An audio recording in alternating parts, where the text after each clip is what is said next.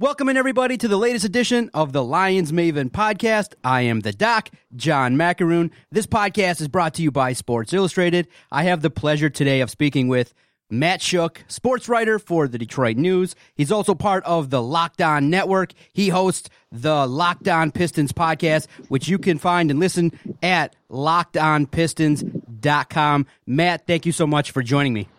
Yeah, thanks for having me, John. Yeah, I'm looking forward to the conversation. Uh, today's news, obviously, there's practice going on ahead of the game Monday night. The Detroit Lions taking on the Green Bay Packers. What's the latest news that you discovered today on Thursday? Yeah, so uh, Wednesday, Snacks Harrison wasn't at practice, but he's back out there with the team today on Thursday in preparation.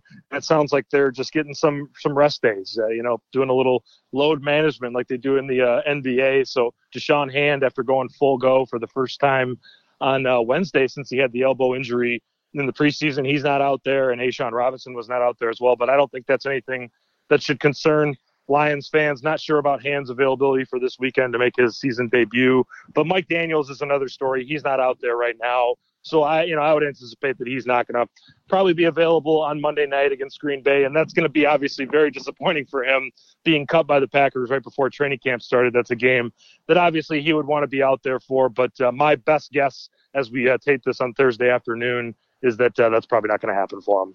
Yeah, many people are definitely wondering about TJ Hockenson, the tight end, obviously, who went down in the Kansas City game. Obviously, he's been out there at practice. The last step for an individual in the concussion protocol is to be able to practice without relative symptoms, and that could potentially uh, get him back on the field. What are you hearing about him? A lot of people are curious regarding TJ Hockenson.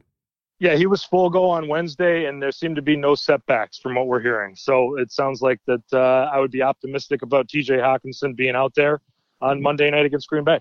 Yeah, you know the bye week came re- relatively early this year, and I know a lot of talk around Allen Park has been about uh, you know playing four games, and then now after the bye week playing twelve games, you know consecutively. What's your take of it? Because it seemed like you know when you look at the Lions situation, they did get a plethora of injuries the last two games. I think for this Lions team, getting a bunch of guys back healthy, maybe the bye week after four games wasn't such a bad thing.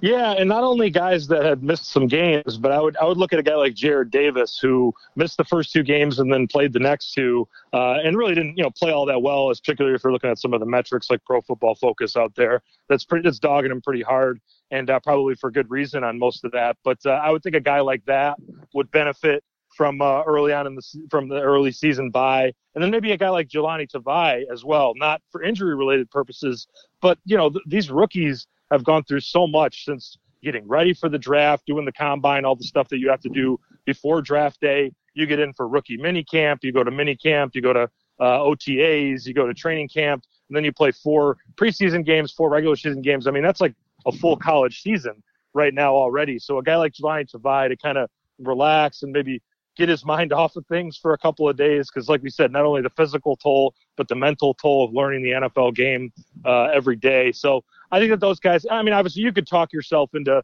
thinking that week eight is the perfect bye week right in the middle of the season week 12 a week four based on circumstances but obviously it all matters on how you react and how you adjust and how you uh, play after the bye. So obviously it was a good sign for the Lions to, to play so well after the bye. I think they're four and one in their last five years coming off of bye weeks. So that's pretty good indication for fans. And obviously that's a, a different regime other than last season. But, uh, you know, obviously it, it, matters how they play on Monday night and uh, we'll see how they handled the bye week. And you can ask me about that in about three weeks and we'll, we'll know a better answer about how it all went down for them a fascinating point that uh, definitely a lot of fans and reporters are curious about are what the Lions tend to do during the bye week. You have a very interesting piece on DetroitNews.com today regarding you know an activity that Matthew Stafford partook in. He showed support to one of his teammates. Share that with the audience because I found it fascinating when you asked about it that Matthew Stafford you know discovered that one of his teammates had a hidden talent and he went to New York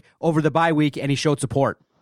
Yeah, uh, Matthew and Kelly Stafford were out in New York City, uh, you know, visiting and doing what uh, rich people do on their time off, which is something that you and I probably don't know much about. But uh, yeah, they were out in Soho and checked out Romeo Okwara. He has a photography exhibit at uh, one of the camera stores out there that does kind of rotating exhibits, and it's about a, a fire station, a firehouse in Brooklyn that uh, he spent some time with and took a lot of photos. Romeo Okwara as a photographer himself, uh, pretty much had a photo essay of a bunch of photos of this fire station, kind of a day in the life type of type of scene. Uh, Mike Rothstein of ESPN.com has a nice article about that that came out on September 11th that I would encourage everyone to check out there. So yeah, and if you're in New York up until about, about mid-November, uh, there's uh, there's information that you can find online about the exhibit. Obviously, free to check out for fans. But uh, Romeo Okwara is one of those guys who has some passions and some hobbies outside of football. And uh, Matthew Stafford, being the you know the the solid leader that he's been for this organization while he's in New York, checked out his, uh, teammates exhibit and uh, a pretty nice feel good story for Lions fans. I always enjoy discussing the Detroit Lions with sports writers and those covering it because you get a vast array of opinions regarding the state of the team. So far, you've witnessed now the Detroit Lions two one and one start. They're approaching an important divisional game, Monday Night Football. What's your sense and assessment of the 2019 Detroit Lions?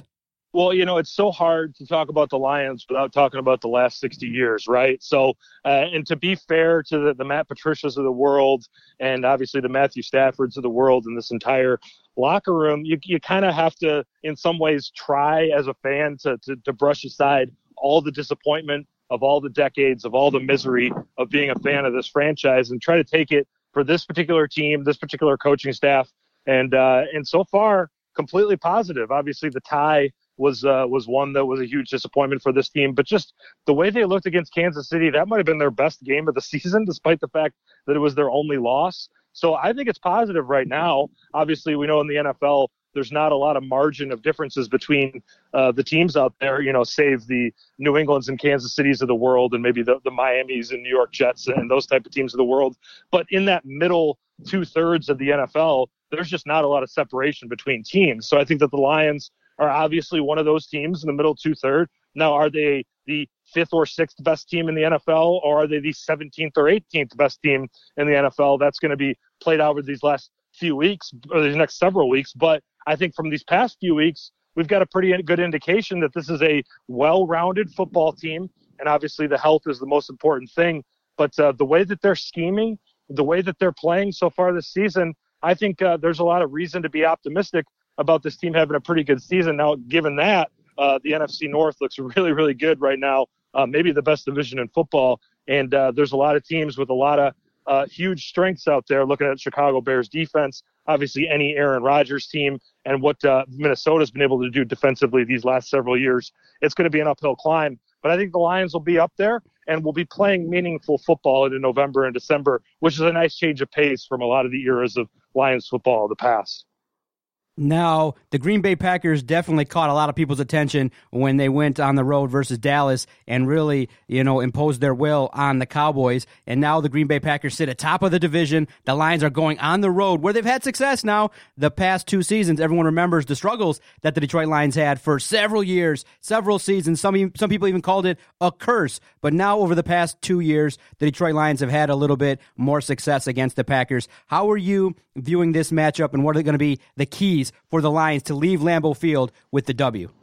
Yeah, this isn't your older brother's Packers team because I can remember a few years ago we were sitting here talking about Aaron Rodgers kind of being a one man band with this team, but now they've reworked the defense. They got rid of Dom Capers and Ted Thompson, the general manager. They've made investments with the Smiths on the on the the interior there. They've uh, picked up a couple new safeties. This is a, reworked defense, and not only that, but offensively, this is a reworked rushing attack too. Uh, Aaron Jones might be the guy that you might be looking out for more to beat you than Aaron Rodgers this uh, this Monday night, which is a change of pace, obviously, for Lions fans and how you view the Green Bay Packers offense. So, uh, and really, in a lot of ways, that's another team that is a lot like that because the Detroit Lions have been trying to figure out ways to make Matthew Stafford's life a lot easier with Kerryon Johnson and the investments that they've made on the offensive line. And then, of course, trying to re- rework the defense and turn that into an imposing unit, which has been a pretty successful uh, venture so far. So, a lot of similarities between these two teams. And I think that, you know, whatever team is able to run the ball better is probably going to get the victory. And we saw that uh, the Lions kind of had a breakout game in that regard against Kansas City after struggling the first three weeks on the ground. And uh, and you know I think uh, Jones had four touchdowns, I believe. He had a big game in that Dallas one. So he's a guy who's putting up huge fantasy numbers and a guy that the the Lions are going to need to stop inside. So that's uh, that's kind of the key for me. It's it's, it's funny to say that uh, Aaron Rodgers against Matthew Stafford, two guys that have put up all sorts of numbers throughout their careers, are a little bit secondary in this matchup, and it's probably going to come down to which team is able to uh, to move the chains on the ground. Speaking with Matt Schoch, sports writer from the Detroit News and host of the Locked On Pistons podcast. Now, I'll get you out of here on this. You've observed now the Detroit Lions. You're there quite often and you're covering the team. What one or two major improvements can this team make going forward in the second quarter of the season that will really help them in terms of uh, meeting their success?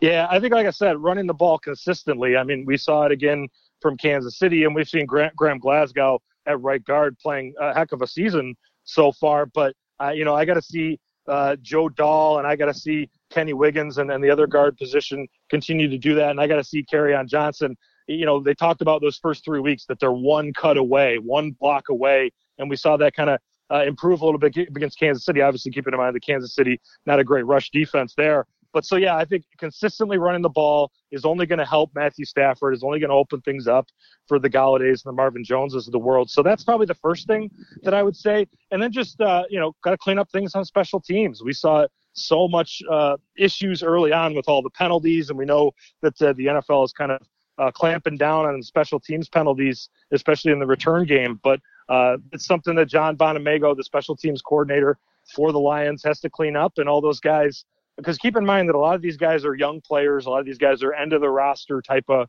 rookies, undrafted free agents in CJ Moore's case, and Mike Ford, uh, a second year guy who was that same uh, path as well. So those guys have got to get acclimated and uh, clean it up a little bit on special teams.